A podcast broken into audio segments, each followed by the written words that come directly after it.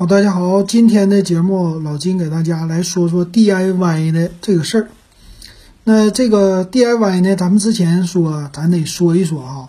最近呢，我也是买了两台电脑啊，一个是，嗯，买了一个联想的，联想的是拯救者啊 R 七千 P，就是一个游戏主机。呃，我为啥没有买笔记本呢？因为笔记本都玩的差不多了，然后今年这一月份买了一个，先买了一个这个游戏的主机。先说一下配置啊，它用的是锐龙五，呃，锐龙七，锐龙七五八零零 X，呃，十六 G 内存，然后五百一十二 G 的存储，三零六零的显卡，RTX，呃，然后这个售价呢，我的入手价是七幺九九。本来说我是想搞一个那个最新出来的酷睿十二代的，呃，但是那个酷睿十二代呢，它没有买到啊，因为它是刚刚推出的嘛，啊，就需要抢购，我没有抢到。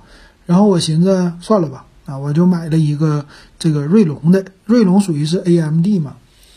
那为什么买这个呢？主要是为了想说咱也感受一下这个 RTX 三零六零显卡到底怎么样。啊，老金喜欢玩的游戏是欧洲卡车模拟啊，我寻思用这个玩欧洲卡车模拟肯定没问题了啊。这个屏幕，嗯，到时候配一个好一点的啊，就玩游戏开到最顶级啊，啥问题没有。就这么的，出于这个，当时也是一时心血来潮，呃，然后本来说想买这个酷睿十二代的，酷睿十二代呢，最近是刚刚。呃，英特尔家把这个酷睿十二代全部都给它发完了啊，就是呃，属于是台式机的 CPU 和现在呃处理器移动端的处理器全部都给它发好了。呃，其实联想家最开始出来的那个酷睿十二代的系列是刃七千 K，呃，其实也是挺新的，二零二二款嘛。它呢主要是呃卖的售价低。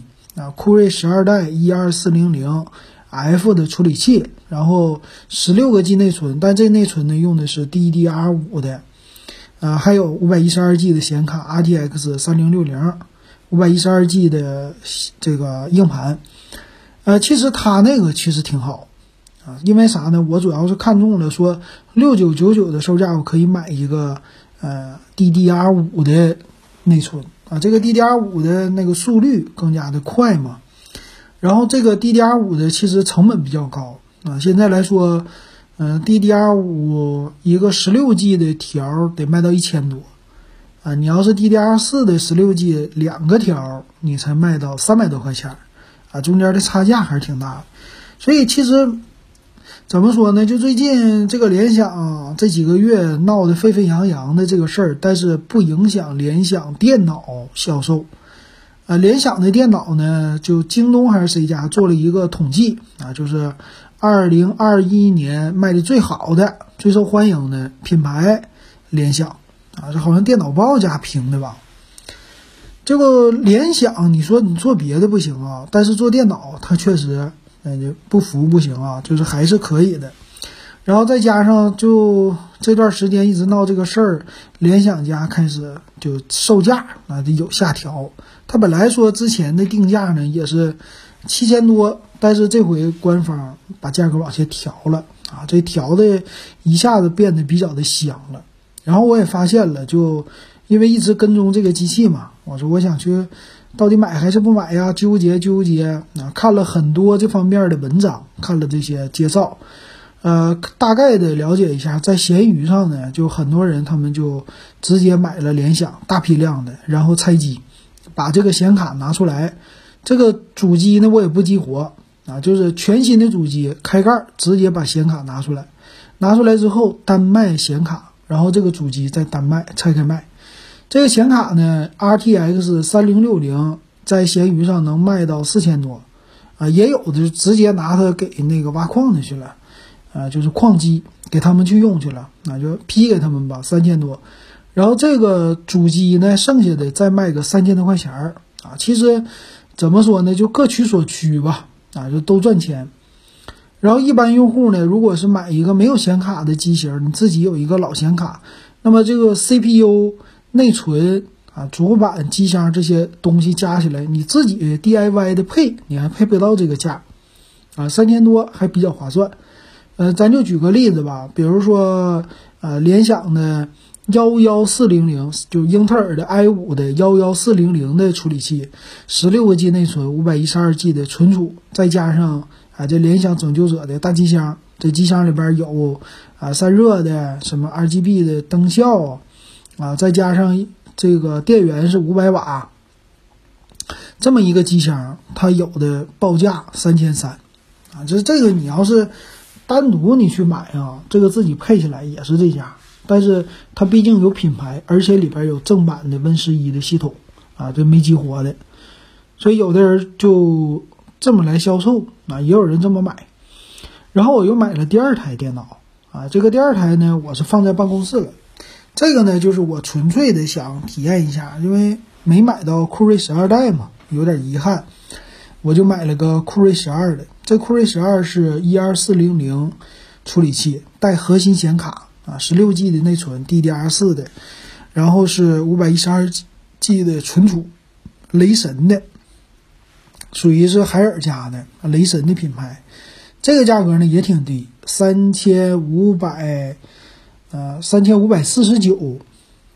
完事儿我用自己的京东的京豆花了三千四百啊，三千五百一，这么一个售价。这两台电脑呢都是在京东白条十二期免息。一个月还几百块钱，大家可以算一下哈。嗯，还不到三百吧，雷神的。然后那个拯救者应该是七千二，差不多还六百不到啊，就五五百九十九块多啊，差不多是这么一个售价啊，大家可以算。反正我今年就是说预算我肯定超了啊，就是九月份一月份说的。一月初说的，现在一月中旬就啪啪打脸，我媳妇儿都说我了，那啪啪的，呃，但是这这股劲儿上来了，他就想尝试一下，嗯，然后最近到了手之后呢，鼓捣了一下啊，就比如说拯救者这个，我已经把游戏装进去了，装了两个游戏，一个是欧洲卡车模拟，一个是呃极限竞速地平线三，就是极限竞速是一个赛车游戏。呃，这游戏就是在呃 Windows 的平台上，现在刚刚推出了第五代，就是《极限竞速》，叫《极限竞速：地平线五》，这个最近比较火，评分也非常的高。呃，这个地平线什么意思呢？它是呃，《极限竞速》是一个纯赛车游戏，就是在这个跑比赛的，一般来说呢都是跑，呃，像赛道。跑这个赛道的圈儿，一圈接一圈，这么来比的一个纯赛车游戏。但是呢，后来他们家推出了一个番外篇啊，就是叫地平线。这个地平线呢，每一代它取一个城市，呃，比如说第三代我记得取的是澳大利亚吧，然后第四代去的是是英国还是哪儿？然后这个第五代呢，去的是墨西哥啊，就一次取一个城市啊，取一个国家。然后有这个国家的特色，然后它的游戏的引擎呢也稍微的做一些优化啊。这个游戏是 4K，可以支持到 4K 级别的，呃比较大。然后对显卡的要求呢，一般来说是在电脑端它可以玩，Xbox 端也可以玩，它是一个通用的。比如说我买一个端，呃就两个游戏机上也能玩，电脑也能玩。然后现在我用电脑跑起来呢，这个画面的效果。啊，是直接超过了在游戏机上的了，因为 Xbox，我那个是 Xbox One，啊，就是也是算是有年头的了吧，啊，就是画面的效果不一定有电脑现在这么好，但是呢，我没有买五代，我买了三和四，啊，这五代我也肯定会入手，但是当时第一次买 Xbox 的时候，这个地平线三，我是全价入手，花了两百多块钱买这游戏。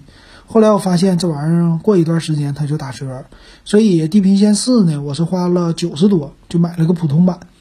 啊，这《地平线五》刚刚出来，现在是两百多块钱啊，就等再过几个月它打完折就九十多，我再入手就可以玩了啊。其实三和四都挺好玩的，它的游戏属于是开放世界啊，随便跑。然后这回呢，我买这个主机的目的主要是来打游戏啊，别的不干，拿它当游戏机。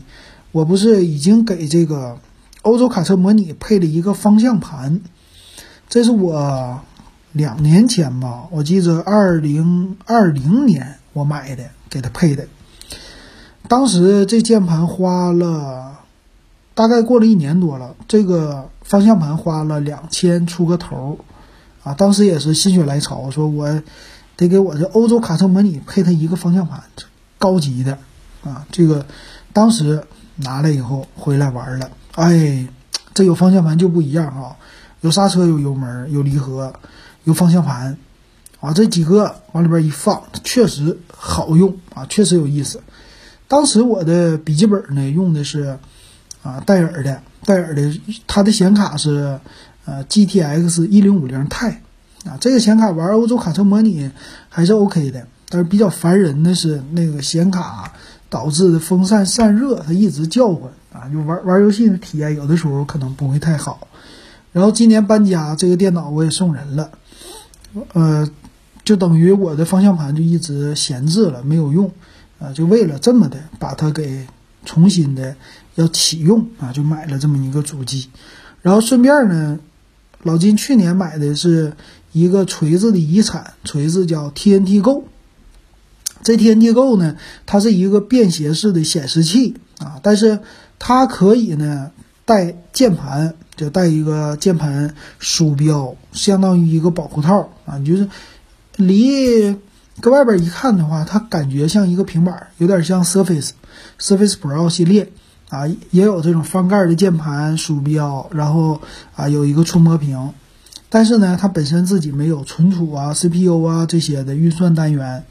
啊，它它这个锤子的目的呢，是用它来接手机啊，接到手机上之后，通过 Type C 的接口，然后通过手机给它运算。手机有一个平板模式啊，它就支持了。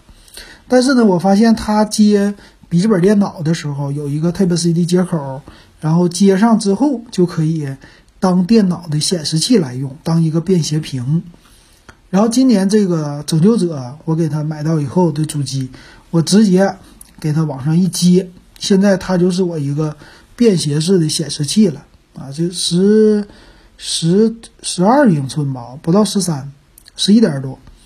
呃，还有呢，它是二 K 屏，二 K 的，再加上触摸屏啊，就整个的体验来说，就赶上 Surface Pro 了。但是性能是比 Surface Pro 系列更更牛的。当然，价格肯定比 Surface Pro 便宜，但是这个不移动啊，我就是纯粹自己拿它当一个平板电脑来玩了。呃，其实现在这么说呢，这种组合比较的奇葩啊，大家可能从来也没有几个人会这么玩啊，拿一个便携的显示的外外接的屏幕，再加上一个游戏的主机啊，这两个合在一起啊，这个电脑，但是我用起来觉得还挺好的啊，所以我就。经过这么多的查询啊，我就查了一下。先说一下酷睿十二代的处理器吧。啊，我在公司用的是酷睿这十二代，它是一二四零零处理器，核心显卡呢是 UHD 七三零。这个核心显卡呢，它没有做升级，它和十一代的酷睿 i 五用的是一模一样的核心显卡。嗯，这个显卡的性能呢，网上我看了很多的评测。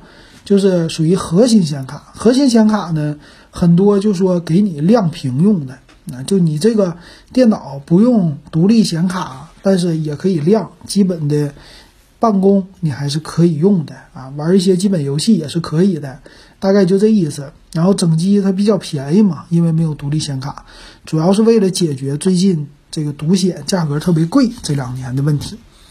其实有有有消息说今年。独立显卡会便宜啊！现在从年初看起来的这个风头，看起来整个电脑都在打折，很多的从处理器到显卡都在打折。但是呢，我又看到一条新闻，也有专家预测了，说是今年由于这个疫情还没结束啊，芯片继续短缺，完事儿有可能导致什么 CPU 显卡呀，整个一年还是会贵，但是年初会降价，有一个延迟。啊，就不知道真假啊。如果是真的发生的话，那我今年买的这两款电脑那就是理财产品了啊，说不定我到年底卖的时候，呃，不能说赚钱，最起码原价给它卖出去啊。你这你别看老金花这钱，说不定我就是理财了啊。这一年你说投资这俩加起来得有一万吧？投资一万，咱不多说，赚一千块钱，这百分之十收益呢啊，就是百分之五收益，你赚五百块钱，一万存银行。对吧？或者买基金，百分之五收益不不低吧？啊，五百块钱，那一台电脑说不定就能赚五百，对不对？啊，这不好说，希望如此啊。这个不一定是真的啊，这个纯粹白日做梦。那这个酷睿的十二代的处理器啊，先说它的呃处理的性能呢，这次十二代它是分好几个。啊，有一二四零零、一二六零零，还有一二七零零系列啊，这个就是酷睿的 i 五、i 七这些都有。那么主打的呢，应该就是酷睿 i 五的两个系列啊，一个是低配的，一个是高配的，算是满血满血版。呃，i 五的满血版呢是一二六零零，还有一个一二六零零 K。这个一二六零零呢，它采用的是叫大小核的设计。啊，这个是参考了咱们手机端的处理器啊，它是大核什么意思呢？它叫我看啊，它叫 P 核心和 E 核心啊。这个 P 核心呢，就是传统的核心啊，它是一个我记得是多少核？八核，八核还是六核？忘了啊。呃，然后小核呢，一个是 E 核心啊，E 核心呢是好像是四核，好像是啊，我就有点糊涂了。呃，没仔细看那个参数，它这个大概的意思是什么啊？这个 P 系列的核心，啊，它并不是说频率啊，它俩什么 A 像咱们一般的啊高通的系列处理器啊，ARM 架构的啊，你就说嗯大核那不就是 A 七七，小核 A 五五啊，就是它俩分别负责一个低功耗，一个高功耗，性能跑起来。那么英特尔的设计呢，不是。啊，英特尔设计是 P 核心是负责单线程的处理，单线程任务的处理，然后 E 核心是负责多线程任务的处理啊，都是注重性能级别的啊，应该是这意思。然后也有人说，它其实就是把传统的 i 五处理器再加上了一个小处理器，这小处理器 E 核心可能用的是什么？item 的处理器啊，就是像咱们上网本的这个处理器啊，也有这么说的。但是呢，其实，呃，对于系统的也有要求，就 Win 十一啊，最新的系统来支持它。所以呢，它的价格偏高。这个一二六零零呢，我看售价好像是接近，好像超过超过两千了吧？这个价位，反正不便宜啊。对。啊，一二六零零 KF 就是不带核心显卡的，京东上售价已经两千零九十九了。然后一二四零零呢，它是一千六百九十九啊。但是这个一二四零零呢，它是没有核心的啊，就没有这个小核，它就正常的大核，它是六核十二线程这么一个处理器。那么我就说这一二四零零我已经玩了几天了啊。它这个核心显卡呢，我认为，呃，比咱们想的它的性能会强。呃，我们可能会想，就是这个是一个弱鸡，它可能啥也不能干。但是以日常办公的使用来说的话，那么它的这个核心显卡满足日常办公完全没有问题。包括玩游戏，我给公司的电脑特意装的欧洲卡车模拟。呃，当然了，最高画质它上不去，上去的时候呢丢帧。就是走起来会有一些，也不是卡顿，就觉得有点跳跃，这是正常的。那我给它开到低画质，也不是最低，它就是一共有四个画质啊，就是一二三四，我开到第四就是最高，我开到的是第三。到第三的时候吧，问题不大，跑起来比较流畅，然后画面呢，嗯，看起来也 OK。所以以我自己的这个说纯玩这个游戏啊，他玩欧洲卡车模拟是可以应付的，当然只能只是不能开到最高的这个特效啊，就没有独立的显卡那么猛。但是日常游戏偶尔的小游戏够了然后也有说呢，他们用什么英雄联盟啊，打英雄联盟或者打一些小的游戏啊，这个显卡都可以支持，那就没问题呗，对不对？啊，一些人说我在办公室玩一些简单的小游戏，那这个能应付，那就是够了，三千多块钱不算贵。然后再有一个就是，呃，数码配件的问题。现在这个 CPU 呢出来，它的价位是非常非常的坚挺啊！你就说你指望 CPU 降价，那基本不可能，除非自己革命自己。你比如说，酷睿十二代出来之后，那么酷睿 i 五的十一代它就降价了，十代现在也在卖，那多少钱呢？十代现在是一千零九块钱，有一千块钱。然后十二代呢是一千二百啊一千六百九十九，这个是里边带一个核心显卡。如果不带核心显卡呢，酷睿 i 五十二代一二四零零 F 是一千四百九十九，也就是说十代、十二代他们就差五百块钱。那么十一代呢，那肯定就夹在中间啊，卖个一千二百九十九这样的价位啊，就差两三百。其实差别呢并不是特别大。但是呢，有传闻也说了，这酷睿十二代的提升比十一代提升了很多，主要就是芯片制作的这个纳米啊，这次十二代用的是十纳米的技术，然后上一代是十四纳米的技术啊，差了一个这个功耗问题，呃，还有这个尺寸问题啊，里边的晶体管数更多了啊，基本上就是这样，但是。不太值得大惊小怪啊，就没有说当年的九代奔着十代啊，这八代奔九代那阵儿，我我忘了啊，是九奔十还是八奔九？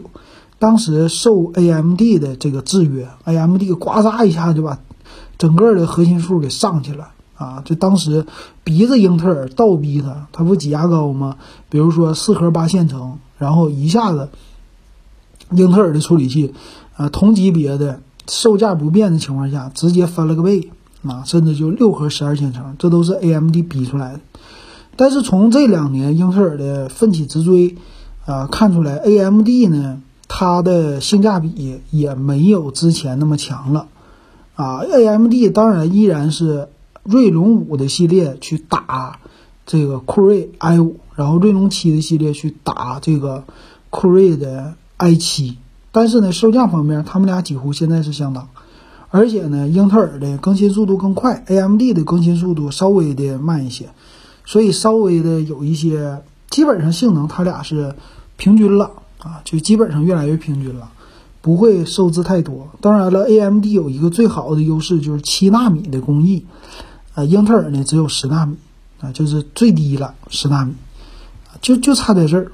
但是日常现在 A M D 的性价比已经没有以前那么好了，嗯，A M D 现在它的售价太高了，和英特尔持平了。你像我们现在买笔记本电脑 A M D 的，其实有的价格是超越英特尔的，啊，就这个就觉得反过来，我们认为千年老二，你就是老二，你的售价你有性价比，我才喜欢你 A M D，对吧？那因为在心目当中你就是 A M D 就是这样啊。但是你现在咔嚓一下子售价又开始上去了，贵了，那大家反过来，很多人又开始支持英特尔了。为啥呀？那消费者呢？我的我花钱，我支持谁呀？谁性价比高我就支持谁，反正一样用，对不对？呃，就这个问题啊。当然还有一些专业领域啊，纯这个计算的，尤其是浮点运算，这个是 AMD 的一个弱势啊，优势的话还是英特尔。所以得看你分什么工作啊，像一些说处理办公啊，英特尔好；玩游戏啊，AMD 好啊。这两家是各有侧重的哈，侧重点不同。因为办公很多，你比如说处理 Excel 表格啊，它还是啊这个浮点运算更更快一些。但是日常用用不出来啊，什么什么也用不出来，因为你用的处理的实在是太弱了啊，这 CPU 都能应付。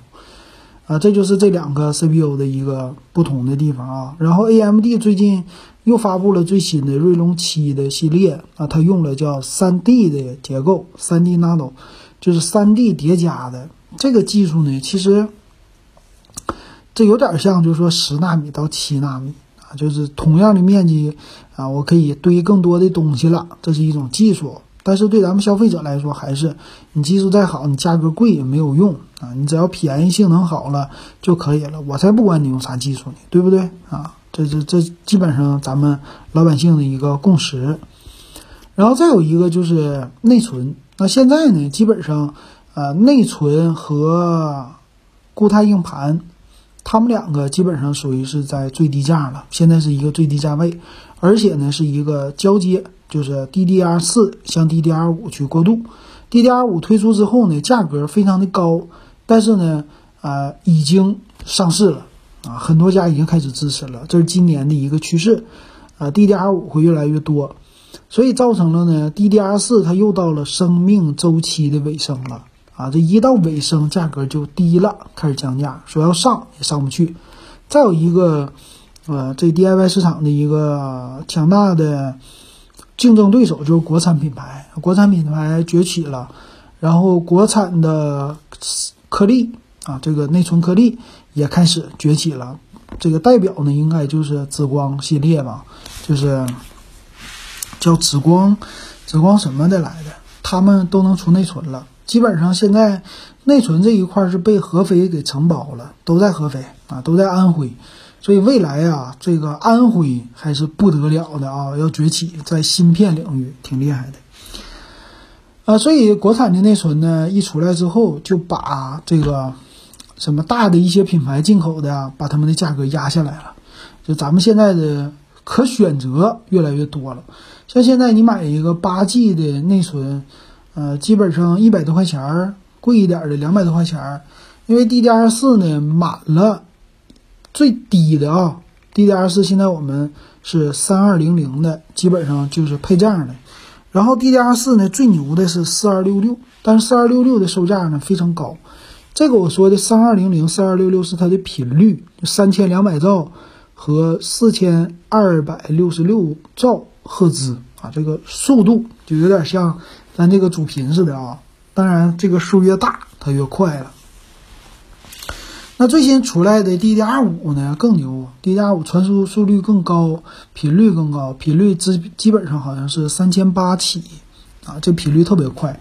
但是售价呢，基本上现在你一条十六 G 的内存，你毁差不多两条半、两倍半的 DDR 四的价格，所以它性价比是没有的。然后很多人就不买。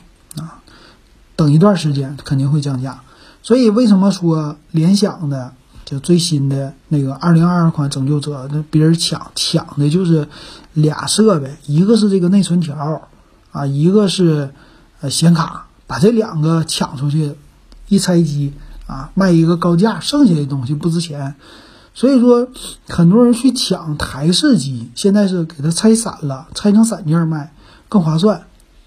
那那自己组装呢？组装机现在真不划算。组装机这些东西七拼八凑凑完了以后，和那种品牌机价格是一样的，甚至更贵。所以我以性价比来考虑的话，当然直接买品牌机就完事儿了。那内存呢？现在我看了这颗粒啊，无论 台式机、笔记本，都是三四百块钱儿。然后十六 G，你要是猛一点，你直接上到三十二 G 都行。嗯，没多钱，一千块钱搞定，啊，都用不了。但是呢，三十二 G 呢有一个问题，就是咱其实电脑里边也用不到啊。你正常八个 G 现在都够用，就你正常日常啊，就办公都够用。你十六个 G 呢，绰绰有余，玩游戏都够用。你整三十二 G 就白花钱，就就就这意思。你像那金士顿呢，三十二 G 现在两条十六 G 的售价九六九。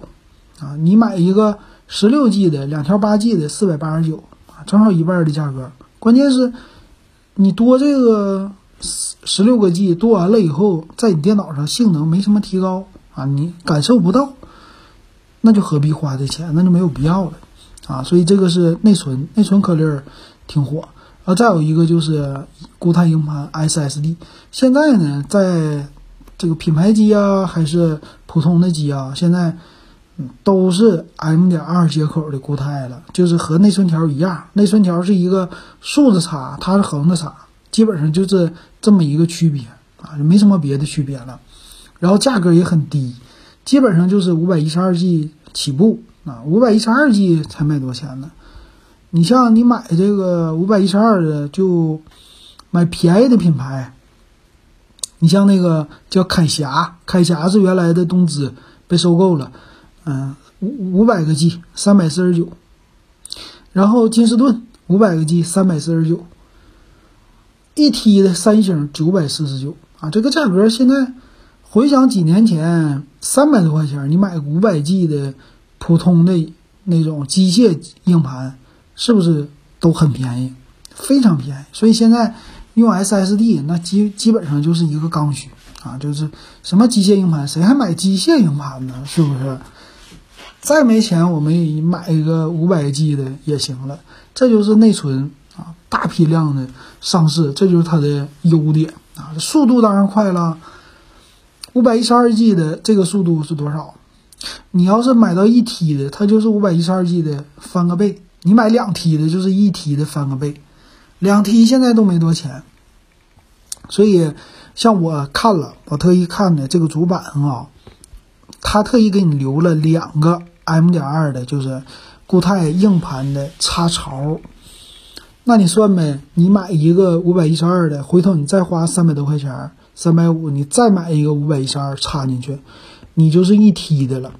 你一 T 的玩游戏啥的，一般日常办公足够了。然后这两个扩展没多钱啊，将来这个售价还会更低啊，这真好。然后呢，机箱里现在特别漂亮。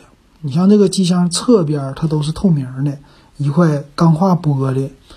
然后里边呢，其实你像我公司那台雷神呐，特别空旷，啥也没有，因为东西都在主板上。你一个，它是一个水冷水冷的散热，就是一个风扇啊。CPU 那边是直接贴上去了一个像那个小的圆的这个水冷，然后出来有一个导热管导到风扇里散热。这就是特别节省空间啊，也没有那传统的大风扇了。完事儿内存往主板上一插，硬盘往主板上一插，显卡没有，CPU 自带核心显卡没了，剩下的就是给机箱接个线。那小主板特别小，然后机箱那么大空间就搁那空着。我一看，这家伙空着这不对呀，不行啊。但是做的空间还挺好看，我说怎么一整？等那个回头春节以后上班的，咱玩玩玩啥呢？我准备买那个 LED 的这个灯，什么 RGB 的，没事儿，买完了以后那个单色的我给它整上，整成黄色呀，或者是 RGB 色都行，把这个机箱给它整亮，整亮了之后，我看他们就搁里边放那些模型啊，那什么玩偶都是那些游戏的，那我不喜欢，我整什么呢？我整小汽车。啊，我摆一点小汽车，我也给它装修装修，整的像那个小鱼缸似的啊！这这这现在这种的玩法，那确实，我现在好久没玩了啊！我就觉得，嗯，比我们当年玩的有意思多了啊，挺新潮的呀！哎呀，挺有意思，值得玩一玩啊，挺好玩。那别的东西它没啥了，你现在那个机箱里还有什么东西啊？还剩一个电源。电源的话自带的，像那个雷神给你带了个六百五十瓦的电源，像这个，呃，拯救者是五百瓦电源啊，这俩电源对咱们不疯狂使用来说那是足够了。那剩下干啥呀？剩下就是装修啊，就玩就用就可以了。你要正常来说，这电脑你用个三年五载问题不大啊，主要是就别玩腻就行了啊。行。这是我这几天玩的一个反馈吧，给大家就报告到这儿吧。然后等回头这个 DIY 再有什么东西玩的，再给大家报告报告。然后最近的话，你们可以试一试淘宝，淘宝里边呃有一个第二个页吧，就是底下那个标签栏啊，嗯，第二个好像是逛淘宝吧，还还是叫什么？我给你看一眼啊，那个是给你优惠券的，给红包。最近我领了十块多钱的红包，啊，大家可以去玩玩。它是叫逛逛，底下第一个首页，第二个是逛逛，然后让你往里边发，发那个视频呐，发影集啊什么，有一个创作中心，你自己发，他给你红包，啊，特别好。我就是拿到了一些，然后今天买了个鼠标垫儿，这鼠标垫儿是就等于用红包买的了，不要钱。呃，该换了，换了鼠标垫儿，这个电脑都换了吗？鼠标咱也换一个，鼠标垫儿吧，鼠标垫儿也挺好，慢慢玩吧，一点点加一些小装备。行，今天就给大家报告到这儿啊，然后大家也欢迎你们留言告诉老金，呃，可以加我 W E B 幺三。